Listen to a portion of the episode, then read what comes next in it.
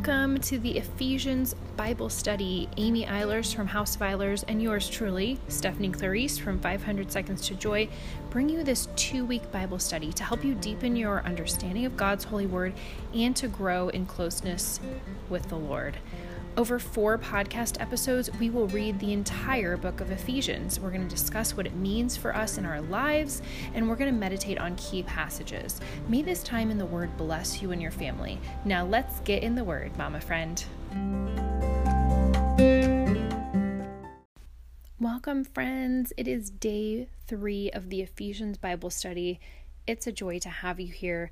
Let's get right into it. Let's listen to the book of Ephesians, chapter 4 and 5. I'm reading chapter 4, and Amy from House of Eilers is reading chapter 5. Again, if you're new here, I'm Stephanie with 500 Seconds to Joy, and it's a joy to have you. Let's dive into the word. This is Ephesians chapter 4.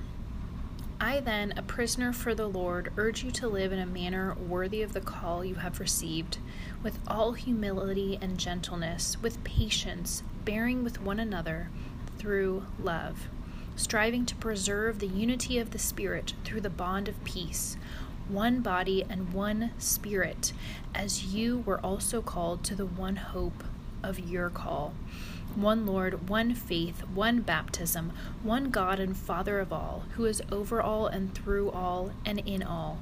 But grace was given to each of us according to the measure of Christ's gift. Therefore, it says, He ascended on high and took prisoners captive.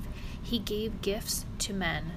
What does he ascended mean except that he also descended into the lower regions of the earth?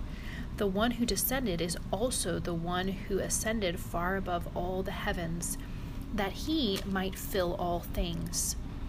And he gave some as apostles, others as prophets, others as evangelists, others as pastors and teachers, to equip the holy ones for the work of ministry, for building up the body of Christ, until we all attain to the unity of faith and knowledge of the Son of God to mature manhood to the extent of the full stature of Christ, so that we may no longer be infants, tossed by waves and swept along by every wind of teaching arising from human trickery, from their cunning in the interest interests of deceitful scheming. Rather, living the truth in love, we should grow in every way into him who is the head, Christ, from whom the whole body joined and held together by every supporting lig- ligament with the proper functioning of each part, brings about the body's growth and builds itself up in love. So I declare and testify in the Lord that you must no longer live as the Gentiles do in the futility of their minds, darkened in understanding, alienated from the life of God because of their ignorance, because of the hardness of heart. They have become callous and have handed themselves over to licentiousness for the practice of every kind of impurity to excess.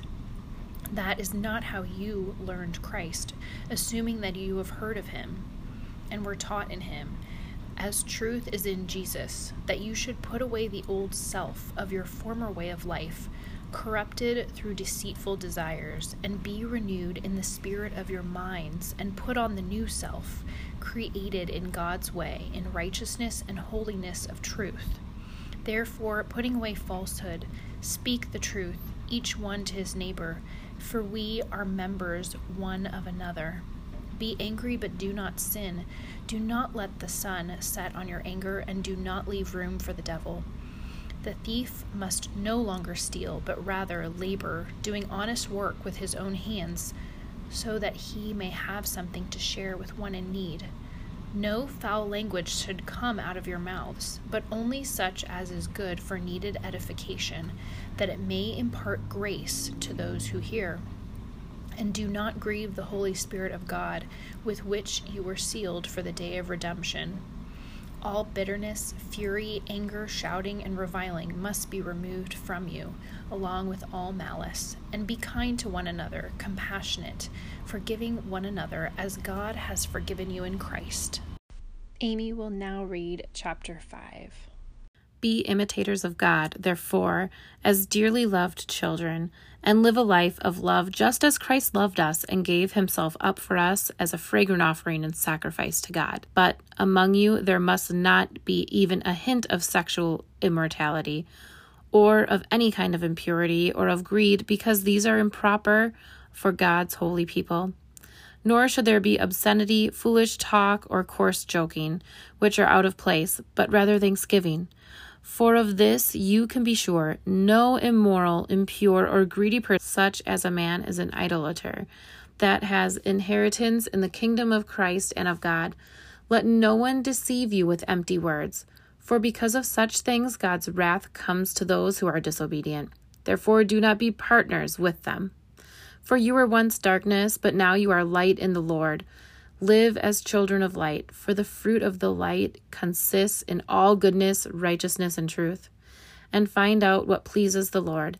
Have nothing to do with the fruitless deeds of darkness, but rather expose them. For it is shameful even to mention what the disobedient do in secret.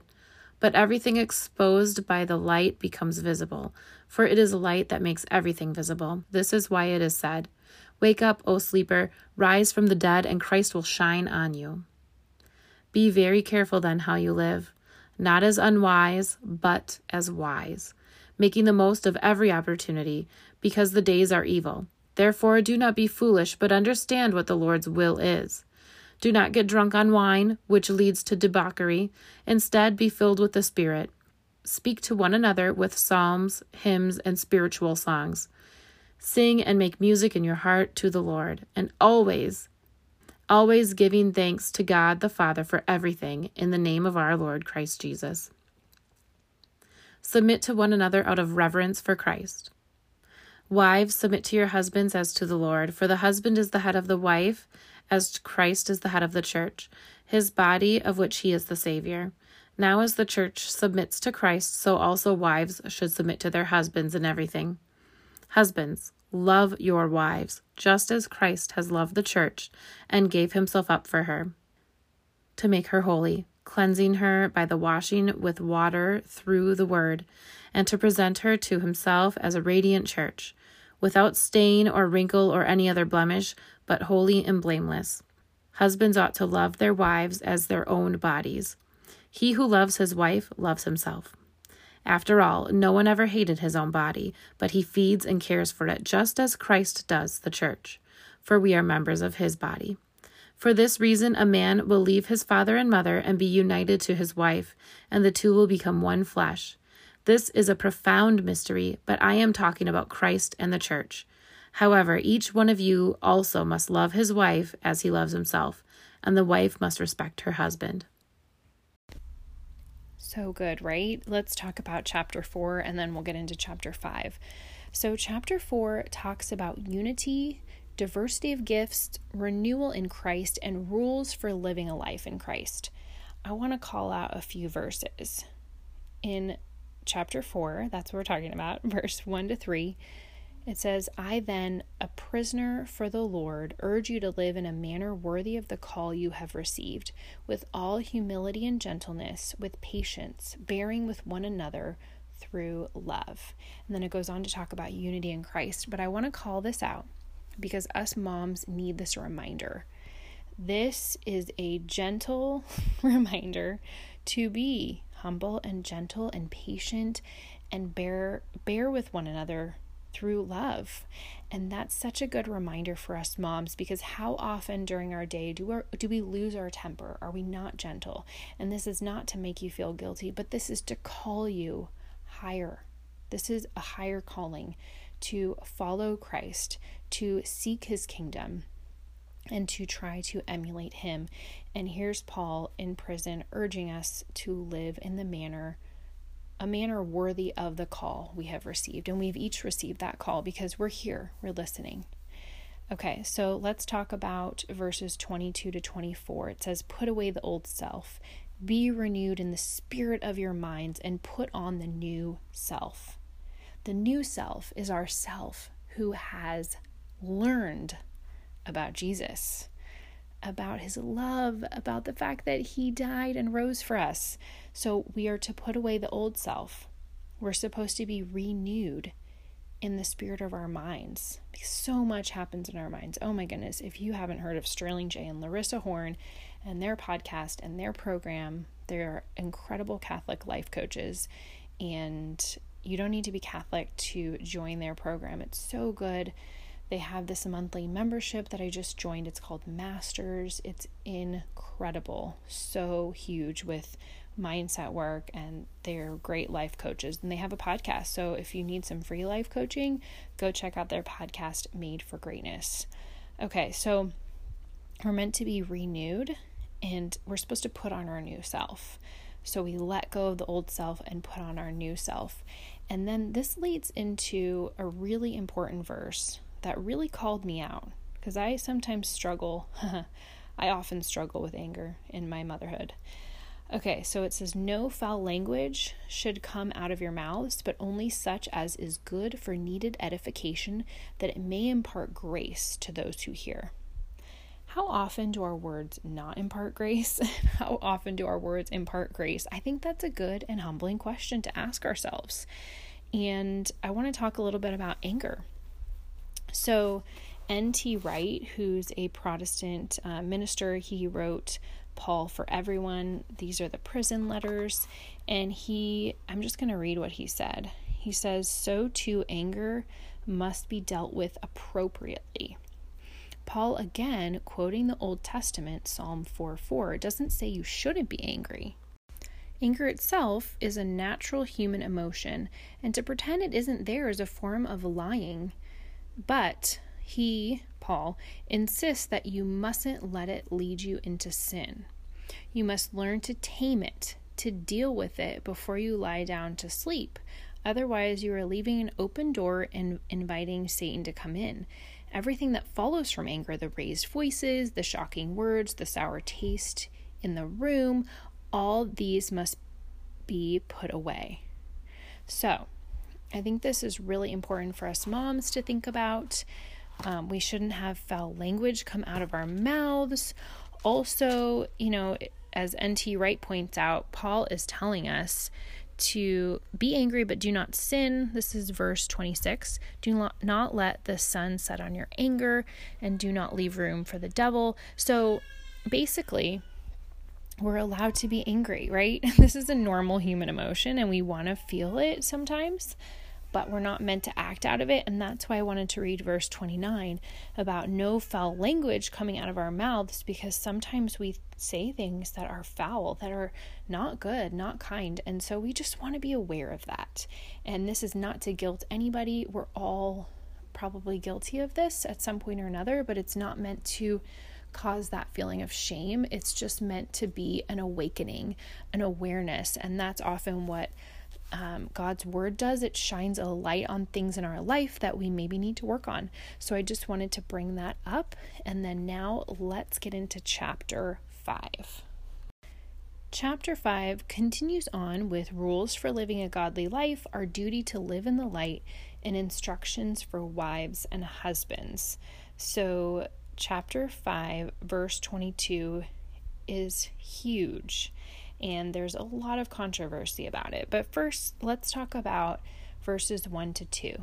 So be imitators of God as beloved children and live in love as Christ loved us and handed himself over for us as a sacrificial offering to God as for a fragrant aroma. Let me read the beginning of that again. So this is verses 1 to 2 in chapter 5. So be imitators of God as beloved children and live in love are we being imitators of God? This is something worth pondering today. How are we imitating Him? How are we not imitating Him? And in verse 8 of chapter 5, it says, Live as children of light. When we're living in the light, we're doing things that we're happy to have anybody see. Are we living in the light? And then verse 10 goes on to say, Try to learn what is pleasing to the Lord. What is pleasing to the Lord? We can look at the Ten Commandments. We can look at what Jesus has commanded us, which is to love God and love our neighbor as ourselves. Are we doing that? Now let's talk about this sometimes controversial verse in chapter 5, verse 22, wives should be subordinate to their husbands as to the Lord.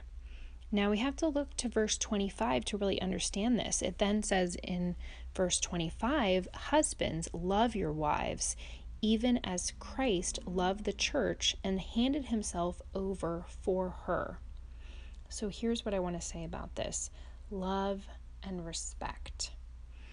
How many of you have heard of that book? It's a book, and people talk about this a lot, and it's originally from the Bible. We are told how to serve our spouse well. Women often crave love, and men often crave respect. So when we are reading, Wives be subordinate to our husbands as to the Lord, that means we respect them as the leader in our home, the spiritual leader. And then, husbands, love your wives. That's a hard command, too husbands are supposed to love their wives as Christ loves the church and handed himself over for her. So we're both called to die to ourselves and love the other as God loves us. And N.T. Wright, um, the Protestant pastor who wrote Paul for Everyone, the prison letters, he talks about this. He says, um, when Paul goes into quoting Genesis 2:24, so that's in verse 31 of chapter 5, it says, "For this reason a man shall leave his father and his mother and be joined to his wife, and the two shall become one flesh." So when Paul underlines the rule of life, um, he is sketched with a quote from Genesis 2:24, this passage about the man leaving his father and mother and cleaving to his wife. That is full of psychological insight. Yes, N.T. Wright, totally. Often, what pulls a marriage off course is the failure of one or other partner to distance themselves emotionally from their parents and devote themselves totally to their spouse. This is worth pondering in itself. So, are we devoting ourselves to our spouses? If we're married, we are called to do that. We are called to first serve God and then our spouse and then the children next. And so, I just want to ask each of us, I'm asking myself this too. Are we doing that? Are we being imitators of God? Are we living in the light? Are we embracing love? Are we pleasing the Lord? Are we trying to learn what's pleasing to Him by reading His Word? Are we serving our husband well? And if you're a husband listening, are you serving your wife well? Um, so these are just really good things to think about. And for more thought provoking questions and commentary, go to bit.ly forward slash Ephesians Bible Study and you'll get an email from me with some questions and encouragement and a pretty phone wallpaper so you can deepen this Bible study. I hope this time in the Word has blessed you. My family needs me. I'll talk to you soon. Bye for now. Thank you for listening to this special Ephesians Bible study episode. We pray that this time blessed you and your family. This time in the Word, it always bears fruit.